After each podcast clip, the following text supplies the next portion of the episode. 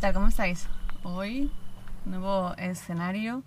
No, no tiene nada que ver con el motor. Pues nos vamos a un lugar de encuentro con nosotros mismos, con nuestro cuerpo, con la salud. Algo tan importante. Nos vamos también a encontrar con esa otra parte de la familia que muchos de nosotros tenemos.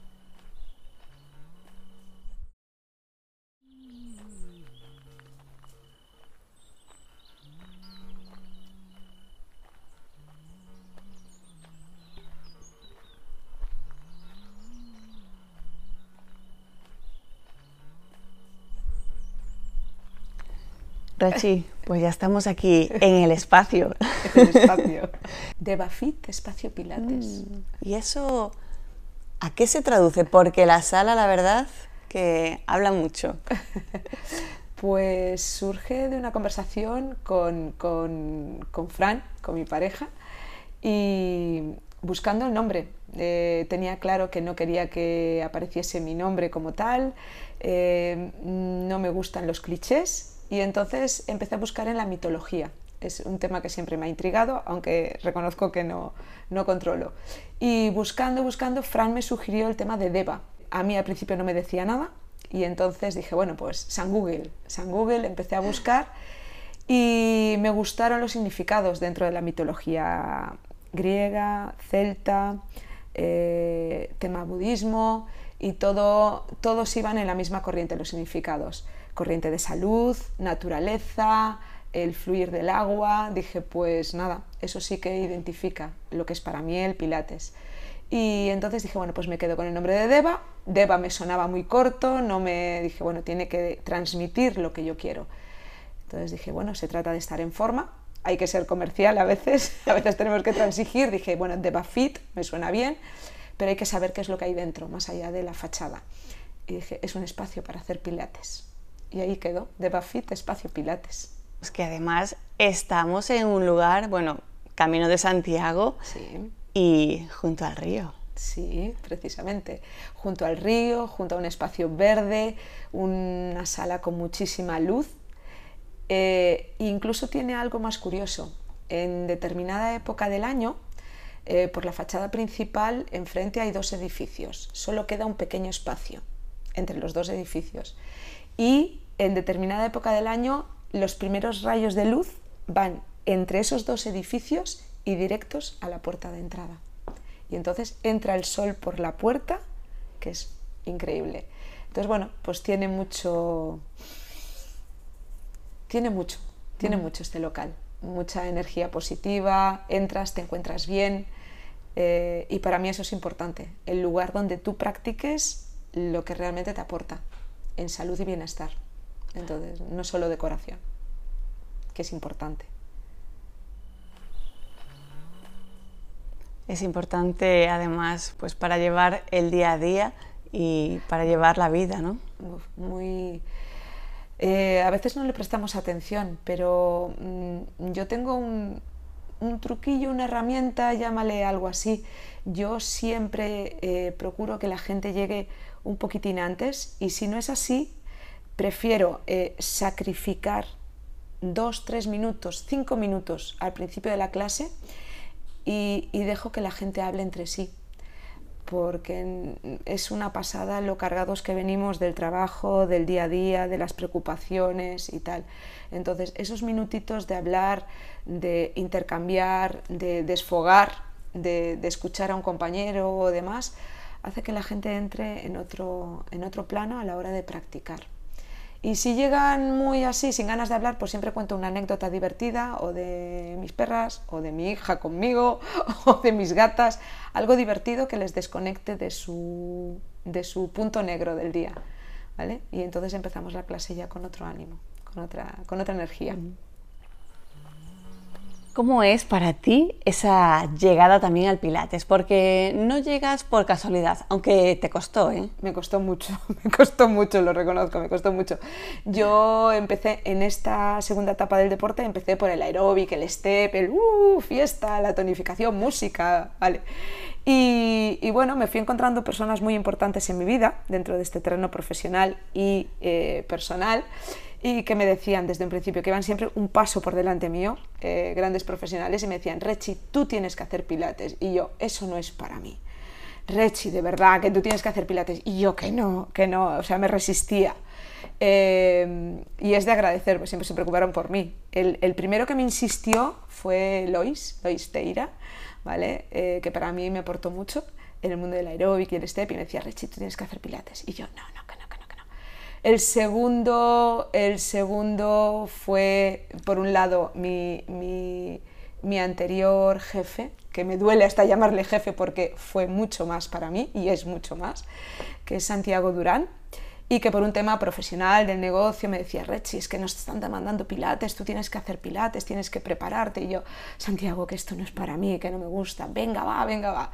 Bueno, mm, al final claudicas porque el mercado te lleva, que lleva, y, y en, ese, en ese recorrido me reencuentro con, con un compañero muy grande, muy grande, y que, que, está ahí en el número, número de los primeros de, Pilates, que es Jacobo, Jacobo Gómez, en, Vigo, eh, que habíamos sido ya compañeros dentro del mundo del aeróbic, el STEP, que ahí también me enseñó, y, y llegó a su escuela y empiezo a hacer también las primeras formaciones y ahí se me abrió un mundo que dije, pues tenían razón, tenían razón, tengo que darle la razón, esto sí que es lo que, lo que me gusta, lo que quiero y hacia dónde quiero ir. Lo que pasa que como todo necesitas una preparación, unos estudios, eh, practicar, eh, sumergirte en ese mundo para luego poder enseñar y aportar tu granito de arena. Pero sí, llegué, llegué porque me llevaron, que quizás hubiera tardado bastante más o no hubiese llegado.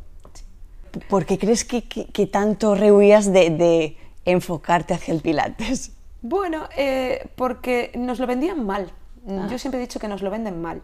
Nos lo venden mal. Es cierto que ahora ya hay más información, ya llega, pero al principio faltaba mucha información. Cuando yo llego al Pilates, estoy hablando de bastantes años atrás, eh, te lo vendían como algo muy, no sé, aburrido, aburrido, eh, denso, eh, como, como una gimnasia antigua, no sé, a nivel marketing no había un, para mí no había un buen marketing no, y faltaba información. Y yo estaba en un momento de mucha fiesta, de mucha energía, de... Entonces, claro, tampoco coincidía yo, tampoco coincidía yo. ¿Vale? Yo siempre digo que las cosas tienen que coincidir. Entonces yo no estaba en mi momento, no estaba en mi momento Pilates y tampoco había una información correcta. Entonces hasta que eso fluye, tú te sumerges, encuentras a las personas adecuadas, encuentras eh, buenos profesionales que te sepan transmitir el método eh, en todo, en todo su abanico. ¿Vale? Porque como todo hay muchas escuelas, muchas corrientes, todo aporta, todo aporta, pero bueno, tienes que ver por dónde tiras tú. Hasta que eso no confluye, pues bueno, da igual, es dar vueltas hasta que llegue el momento. Dicen que el maestro aparece cuando está el alumno preparado eh, y viceversa, ¿no? Pero, cual, pero tiene que ser el momento. Exacto, tiene que ser el momento, tiene que ser el momento. En mi momento, quien realmente apareció en formaciones, pues fue Fandiño, nuestro amigo José, con su escuela también. Eh, ahí es donde me reencuentro con Jacobo, ahí es donde me reencuentro con Jacobo y a partir de ahí es cuando empieza el camino, ¿no? y bueno, encontrando buenos profesionales, como siempre, y bien, ahí es donde aparece, aparece el punto de despegue. Y el lugar, como dices tú, aquí... Hizo en octubre un año que abrimos y, y también su, su, pasó lo mismo. Un, en un momento determinado, en una serie de circunstancias se despiertan las inquietudes, pasó lo mismo, Rechi, tú tienes que montar algo, y yo que no, que no, que yo no estoy para eso. Rechi, tú tienes que montar algo, y yo que no, que no, que no hasta que, hasta que aparecen eh, las personas que te abren un poquito los ojos, aparece tu momento y luego cuando ya has tenido tu momento personal de decir, vale, ahora sé lo que quiero, luego faltaba el local, el local y tal. Y un buen día aparece el local. No lo busqué, no, de hecho no buscaba ni siquiera esta zona, eh, para nada pensaba en un sitio, cuando yo pensaba en, sueños futuros, pues pensaba cerca de, de, mi pareja, cerca de su centro y tal, y sin embargo, pues no estamos tan cerca. Y surgió este local. Y entonces cuando me entero de que queda libre, dije, ese es el local que, que me gustaría, otra cosa es que surja, y surgió, porque en una semana se resolvió todo. Se resolvió todo. Dije, tenían que coincidir, tenían que coincidir. Bueno, antes de nada, para quien eh, nos esté viendo, que habrá muchas personas que ya la conocen, pero si es como mi caso, que no era, no la había conocido, eh, ahora ya sé un poquito más, eh, pero llevas en el mundo de gimnasia unos cuantos años, ¿no? Mucho tiempo, mucho tiempo. Pues desde antes que naciese mi hija, desde antes que naciese mi hija, mi hija va a cumplir 26 años en diciembre, ¿vale? Y yo empiezo a entrar en este mundo de los gimnasios, del aeróbic y el step, pues como un par de años antes. Estaríamos hablando allá por el 93 o así, 93. Eh, reengancho en, la parte de, deporte, reengancho como usuaria, como usuaria.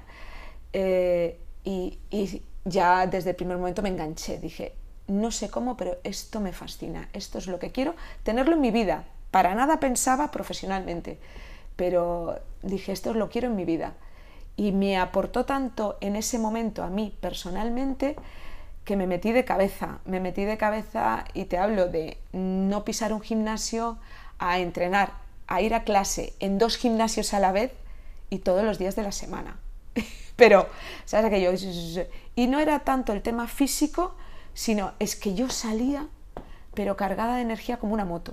Yo salía, y si eran las 12 de la noche, yo llegaba a casa, ponía la lavadora, ponía la secadora, y al día siguiente era como una, como yo siempre digo, mm, el champán, las burbujas, uh, y todo me parecía guay y tal. Entonces me fascinó, me metí de cabeza y un buen día dije, mm, yo si puedo, si puedo, quiero mm, dedicarme un poquito a esto.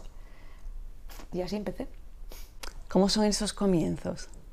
Bueno, pues como todo, y siempre digo como todo, no es una crítica a este sector, es como todo. Hay quien te ayuda y hay quien no te quiere. hay quien te ayuda y hay quien no te quiere. Eh, a mí siempre me gusta hablar de quien te ayuda. El resto no aporta, con lo cual, ¿qué más da? ¿Qué más da? Y me encontré con dos grandes personas y, dos grandes mundos. Eh, llegó de usuaria a un gimnasio, yo era de las que se ponía en la última fila, con la camiseta de publicidad hasta aquí abajo, hasta aquí abajo, con mucha vergüenza de mí misma. Y llego a un sitio donde no me aporta, donde me aporta. Pero al lado tenía justo una persona pues que estaba un poquito en mi onda, en mi onda. Y empezamos a hablar. Y cuál es mi sorpresa que me dice que ella, bueno, también está entrando en este mundo, casi como por obligación, que le llega un negocio, vamos a decir, familiar, por decirlo así. Y eh, me dice, aquí no hacemos nada, vente conmigo que nos vamos a un sitio donde, donde sí nos lo vamos a pasar bien, ¿no? Y me llevó de la mano, yo sí me pongo al gimnasio Mats de Marín. Y allí conocí a Celeste y a José Luis. Y en cambio allí fue brazos abiertos, brazos abiertos. Me dijeron, eh, cuando dije, mira, a mí esto me gusta, ¿cómo me puedo preparar? ¿Dónde puedo estudiar? Me dijeron, no te preocupes, tú te vienes conmigo al próximo congreso, tal, tal. Y allá nos fuimos las tres. Eh, una gran amiga, que ya no está, ¿vale?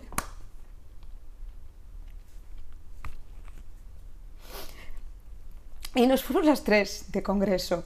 Y fueron muchos años las tres. Celeste, Tere y yo. De irnos a Lisboa, de irnos a Madrid, a Barcelona. Eh, aprendí muchísimo Mm, ahí despegamos, cada una en su camino. Eh, Celeste es, profe, es profe en colegio, eh, ella venía del taekwondo y tal y cual. Eh, y yo despegué ya, pues bueno, más localmente, gimnasios y tal, pero bueno, te abren las puertas, te dejan entrenar lo que haga falta, gente que te abre el camino. Y entonces, bueno, ahí despegué con ellos y entonces ya poco a poco, tiempo a tiempo, vas descartando, aprendes, conoces amigos y, así es como empecé, así es como empecé. Y, nada, fui haciendo camino mm, muy, mucho de la mano de ellos, de, tanto de Tere como de Celeste y de José Luis. Y, bueno, ahí estamos. Si no hubiera sido por ellos, pues a lo mejor hubiese llegado por otro camino, pero a lo mejor no hubiese llegado. Entonces, bueno, es de agradecer, mm. es de agradecer. Y así empecé. Así empecé. ¿Y cómo te encuentras ahora, Richie, en este, en este espacio con, bueno, pues con las personas que tienes? Ah, me encuentro súper bien. me encuentro súper bien. Eh, siempre digo, eh, han sido muchos años, eh, he conocido mucha gente y, y yo digo que si tú realmente haces bien tu trabajo, haces bien tu trabajo y realmente te apasiona tu trabajo, estás sembrando, estás sembrando. Y yo digo que estoy recogiendo lo trabajado en estos 20 años, más de 20 años ya vamos camino de 30. vamos camino de 30. Eh, entonces ha sido muy fácil la transición. He dejado muy buenos amigos atrás, eh, me fui con mucho dolor de corazón del budo, que ha sido mi casa durante más de 15 años. Eh, sigo teniendo buena relación con, con mis, mis, antiguos compañeros de trabajo. tengo buenos amigos allí, tanto compañeros de trabajo como clientes que siguen allí y que yo feliz de que sigan allí. Y, entonces la transición ha sido fácil, porque mm, orgullosamente abrí sin hacer campañas de publicidad, eh, sin hacer mm, nada. Yo cogí, eh, adecuamos entre mi pareja y yo, que es un currante, que es un currante, adecuamos este local en menos de un mes, porque la cosa se nos iba encima y simplemente abrí puerta y la gente empezó a llegar. Pero, ojo, no gente que venía de allá para acá conmigo, gente que entraba por la puerta, porque alguien le había hablado de mí. Mm, mejor orgullo imposible, imposible.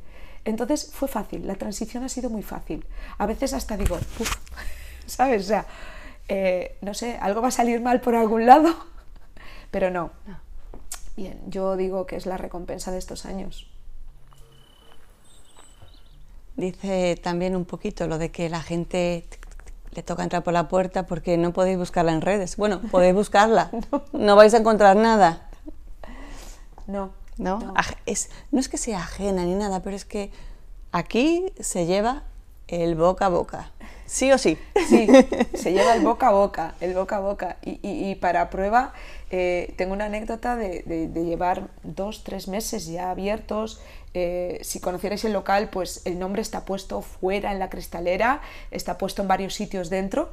Y, a los tres, cuatro meses de estar dando clase, llega una de mis alumnas y, me dice, Rechi, mira, eh, esto, ¿cómo se llama el centro? Y yo, ¿perdona?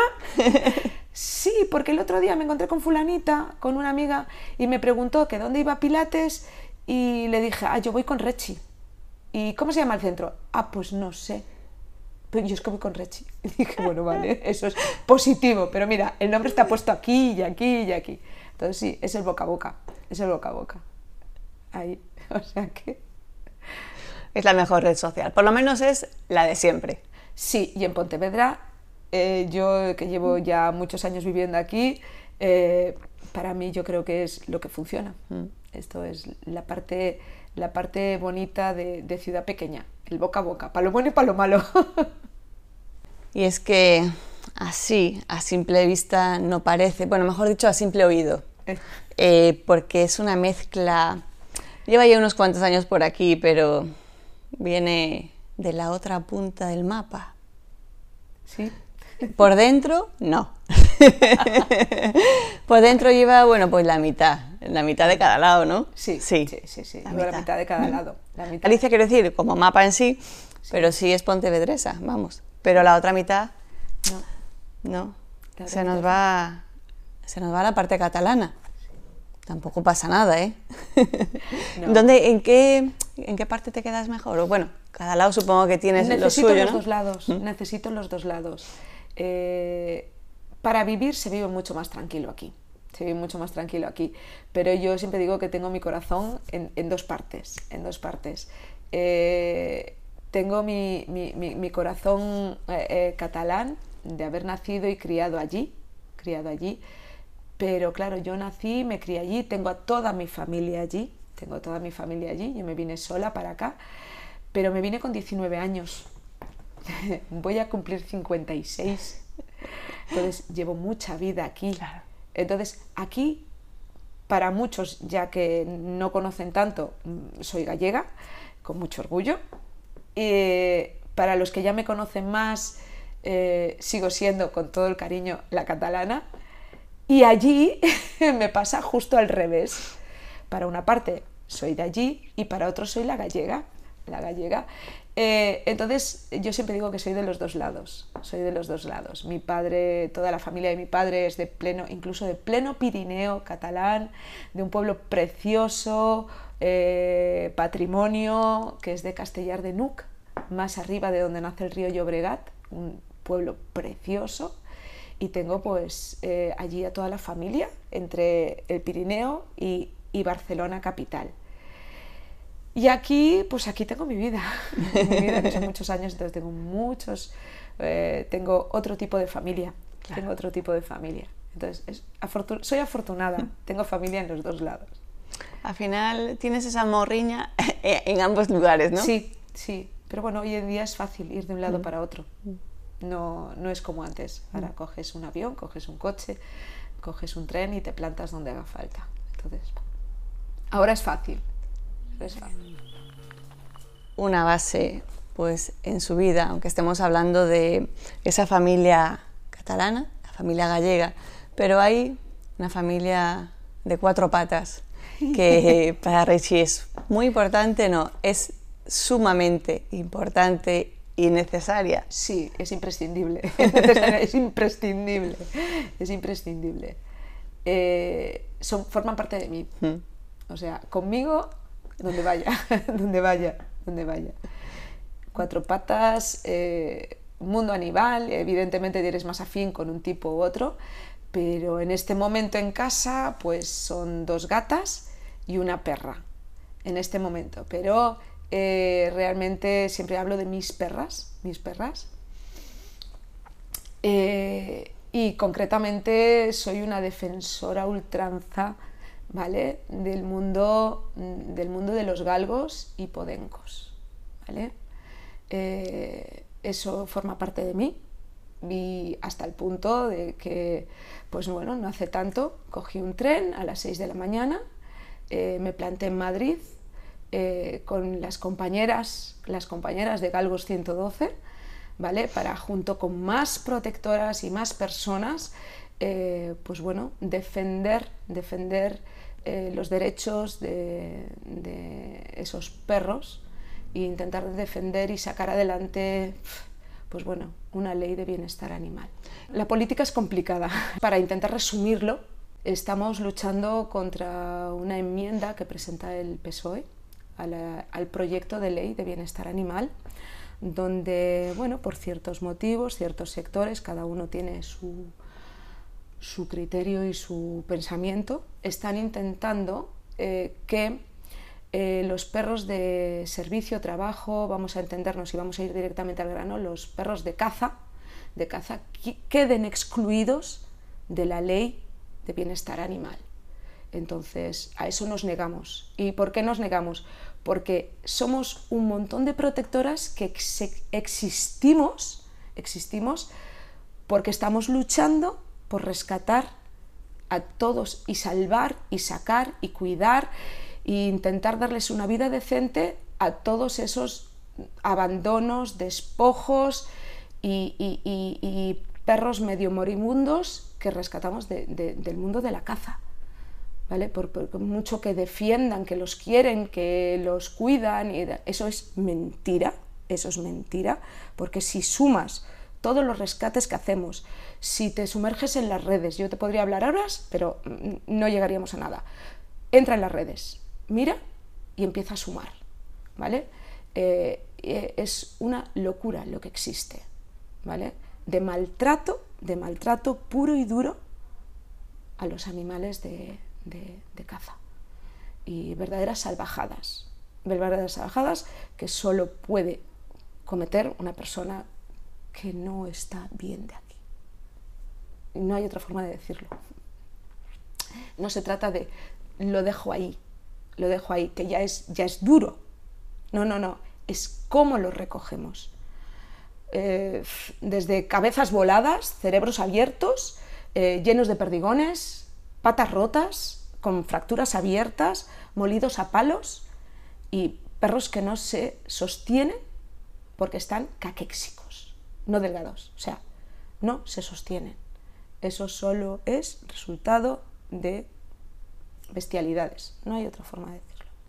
Y son años, llevo más de 10 años siendo con orgullo una de las representantes de Galgos 112, que somos un montón de gente, un montón de gente, voluntarios, que no cobramos por ello, por mucho que intenten echarnos, eh, delicadamente voy a decir, mala publicidad encima, ¿vale?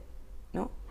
Eh, no cobramos y dedicamos nuestro tiempo libre, el poco que tengamos, a gestionar adopciones, a hacer rescates, a, hacer traslados, a, lo que haga falta para aportar nuestro granito de arena en una gran cadena para sacar un perro mm, de su mundo de, ahora ahí pones ahí un tag, de su mundo de mierda, y colocarlo en una familia y en un entorno civilizado y lógico. Ya no voy más allá, civilizado y lógico. ¿Vale? Entonces, para eso necesitamos una cadena. Y estamos luchando contra eso. Eh, hay un hashtag que, que, invito a todo el mundo que lo, que lo, lo vea, lo comparta, que es eh, mismos perros, misma ley. Y a partir de ahí ves un mundo. Algo 112. Algo 112 y, y, ahí entráis y, y, si cualquier duda que tengáis nos podéis escribir y os informaremos de todo lo que, de lo que esté en nuestra mano, informar. Desde aquí de Pontevedra, y os puedo hablar que, que somos eh, de una forma fija tres personas, tres, pero mm, de forma mm, no tan fija, todo el mundo ayuda. A veces uno puede ayudar en determinado momento, en determinada época del año, y, somos como, bueno, un, montón de colaboradores. Colaboradores siempre todos ayudan. Eh, pero se gestiona todo desde aquí, desde Pontevedra. Y si hay que ir a Coruña a hacer una entrevista, se va a Coruña a hacer una entrevista para una adopción. Porque hay que hacer entrevistas, porque hay que conocer dónde va a ir cada uno de los perros que rescatamos. ¿Vale? Entonces, intentamos hacerlo ahí. Entonces, bueno, delegaciones, también hay en Orense, que está nuestra compañera Diana. Mm. Diana. Entonces, hay en Orense, digamos los puntos más fáciles para nosotros para gestionar es Pontevedra, Orense y Coruña.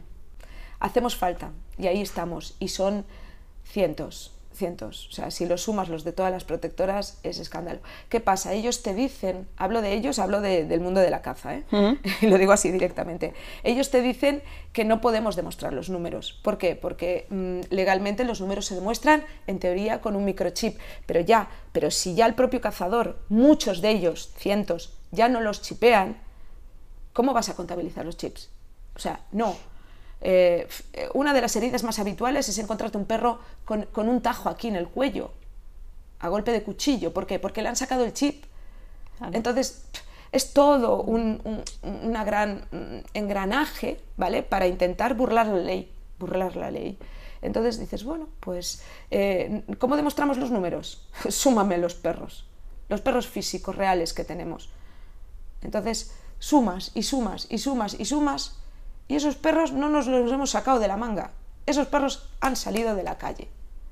Y sumas las facturas de los veterinarios, que no te hablo de una analítica, te hablo de cientos, de cientos de euros, de miles de euros en operaciones, en protocolos veterinarios, en sacarlos adelante de, enfermedades que han, que, han, que han cogido porque están zapateados en la calle, te hablo de, operaciones de traumatología porque les han destrozado la columna a palos, porque les han destrozado la cadera, las patas, eh, porque los han abandonado, eh, vale, pero los han abandonado al pie de una carretera y los zapatean los coches. O sea, es, una gran bola de nieve cuesta abajo que aumenta, aumenta, aumenta. Entonces, eh, suma eso, no me sumes los chips, suma eso. Y ahí, ahí son nuestros números. Nuestros números vienen de ahí, no nos los inventamos.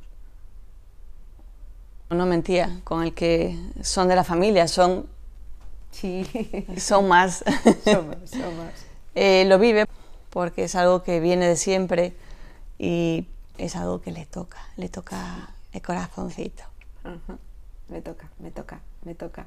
Entonces, en este momento no puedo tener eh, tuve a Inca, Inca eh, fue mi galga, fue la que abrió la delegación de Galgos 112 en Galicia, se me fue hace un año, se me fue hace un año, y, en este momento coincidió con la apertura del centro, mm, hay que buscar un equilibrio en la vida, Entonces yo no puedo en este momento dedicarle el tiempo que necesitaría incorporar un miembro nuevo porque necesitan, más allá de, de sus cuidados físicos, necesitan un trabajo mental, ¿vale? Eh, entonces yo ahora no tengo ese tiempo para dedicarle y hay que ser consciente. Cuando uno adopta tiene que mentalizarse que no es solo eh, limpiar un pis, limpiar un pas, darle de comer, darle una casa y darle unos mimos. No, tienes un trabajo para con ellos, tienes que recuperarlos de, ese, de esa posible mochila psicológica que traen. Pero eso no quita que mm, entonces dije, bueno, no puedo ayudar así, pues hago adopciones, gestiono adopciones, hacemos mercadillos y demás, y cuando tengo mono, pues voy a casa de alguno de mis adoptantes y achucho a alguno de ellos, o me voy a Madrid y me manifiesto. Hay muchas formas de ayudar, ¿vale? Eh, pero bueno, está ahí, está ahí. Siempre puedes aportar tu granito de arena. Y algún día llegará el momento y entonces a lo mejor en lugar de adoptar uno, pues adopto dos juntos y me los traigo. Y mientras así, las dos gatas sacadas de la calle, de esas que, te, como digo yo, parece que la vida te las pone delante, y, una bolita pequeñita que, pues, que apareció entre medio de los galgos en Jaén, apareció allí y me dijeron, Rechi, tú tienes un hueco, toma, toma. Y dije, venga, va, venga, va, venga, va. Y está ahí, es la que ahora. Y son mm. tres bichejos en casa, que son parte de mi familia. Tenemos que decir que nosotras nos conocemos pues por chispa, mi parte de familia, de cuatro patas también, claro que sí, sin chispa, ¿verdad? Sin chispa no habría, no habría saltado la chispa. Pues no, chispa es la que le ladraba siempre a ella, porque cuando iba sin la tuya... Sí, sí, por la bici, ¿no? Había sí, también, por, eso. Hacerle caso, si tenéis personajes así en casa, hacerle caso cuando os avisan, ¿eh? Que saben más que nosotros. El retrovisor. Es muy importante y yo sé que ella no sabe para qué es, pero lo vamos a descubrir. Vamos a descubrir qué hay por aquí.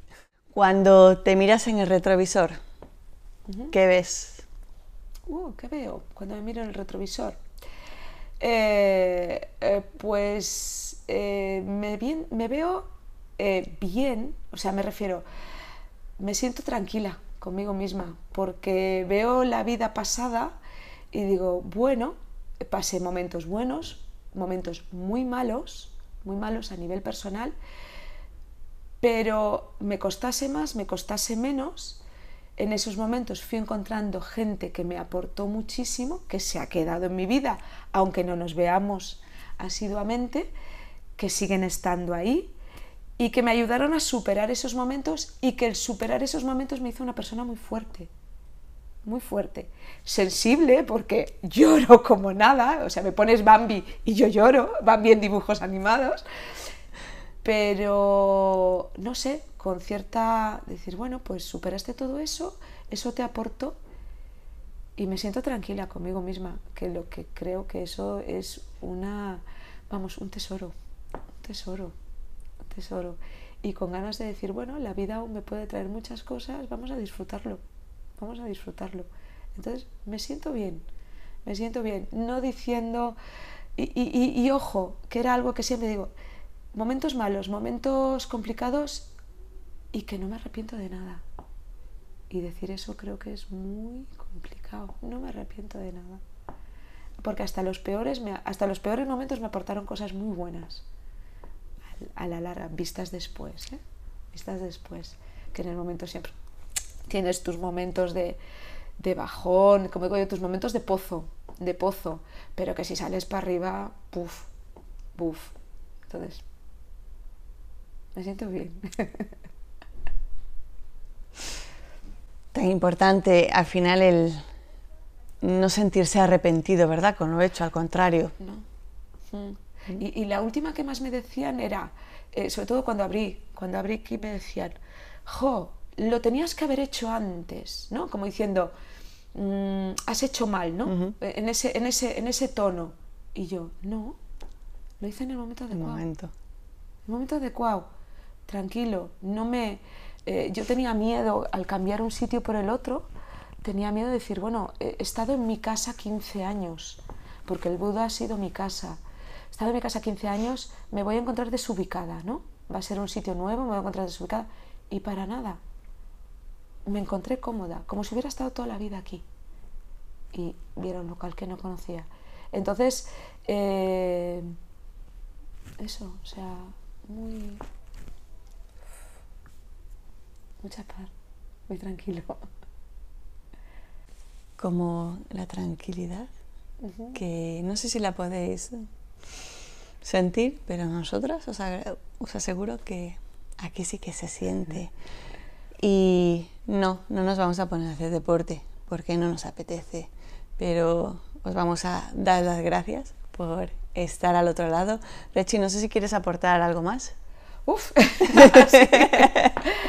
eh, nada, eh, algo de lo que siempre defiendo y quizás he, recogido en todo este año, en, en todos estos años, perdón, eh, es tanto a nivel físico como a nivel emocional, sin entrar en cosas de ahí muy, muy tal. es decir, a veces damos vueltas en lo mismo, damos vueltas en lo mismo en nuestro punto personal, sea físico sea emocional, nos quedamos ahí, dando vueltas, mm, la gente te dice, la gente te cuenta, y tú das vueltas, y tú das vueltas, y decir, cuando tengáis un, un, momento así, no lo penséis, arrancad para adelante, arrancad para adelante, que os irán apareciendo las herramientas, los momentos, y todo os aportará pero arranca. Tienes cosas buenas, eh, dedícale un poquito a tu cuerpo. Ese bienestar te va, a, te va a aportar bienestar emocional y ese bienestar emocional hará que le dediques más bienestar a tu cuerpo. Em, a veces estamos mal porque no arrancamos. Entonces, no sé, arrancad. No es todo tan complicado. A veces lo hacemos complicado. Y, solo es abrir un poquito la puerta y todo fluye. Entonces, ni el mundo del bienestar físico es tan complicado, solo hay que empezar en el punto adecuado. Es decir, no se trata de ir a un sitio y hacer 20 clases y coger una mancuerna de 100 kilos, sino que a veces hay que empezar con muy poquito. Y a veces la cosa emocional no es decir, estoy fatal y ahora tengo que irme de fiesta desenfrenada con las amigas. No, es dar un pasito y pasito a pasito todo va, es más fácil. es, lo único. O sea, animar a quien sea que esté en un momento complicado a dar un paso para adelante y si hay que pedir ayuda, se pide. Profesional, no, no tan profesional y, y eso, para adelante. Positivos y con buen hacer, nada más. Tan importante el ser consciente de dónde estamos para dar ese pasito, ¿verdad? Sí. Y querer darlo que a veces nos gusta estar ahí en ese circulito como ah, sí, no, no, no, que ahí estando ahí mm. eh, solo un tiempo para tomar el necesario exacto ¿sí?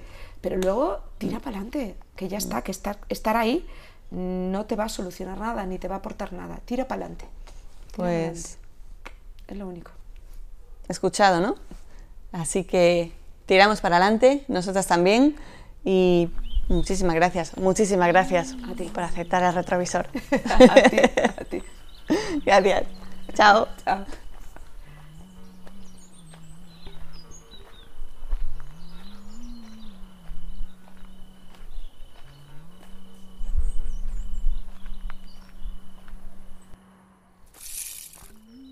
A desde el retrovisor.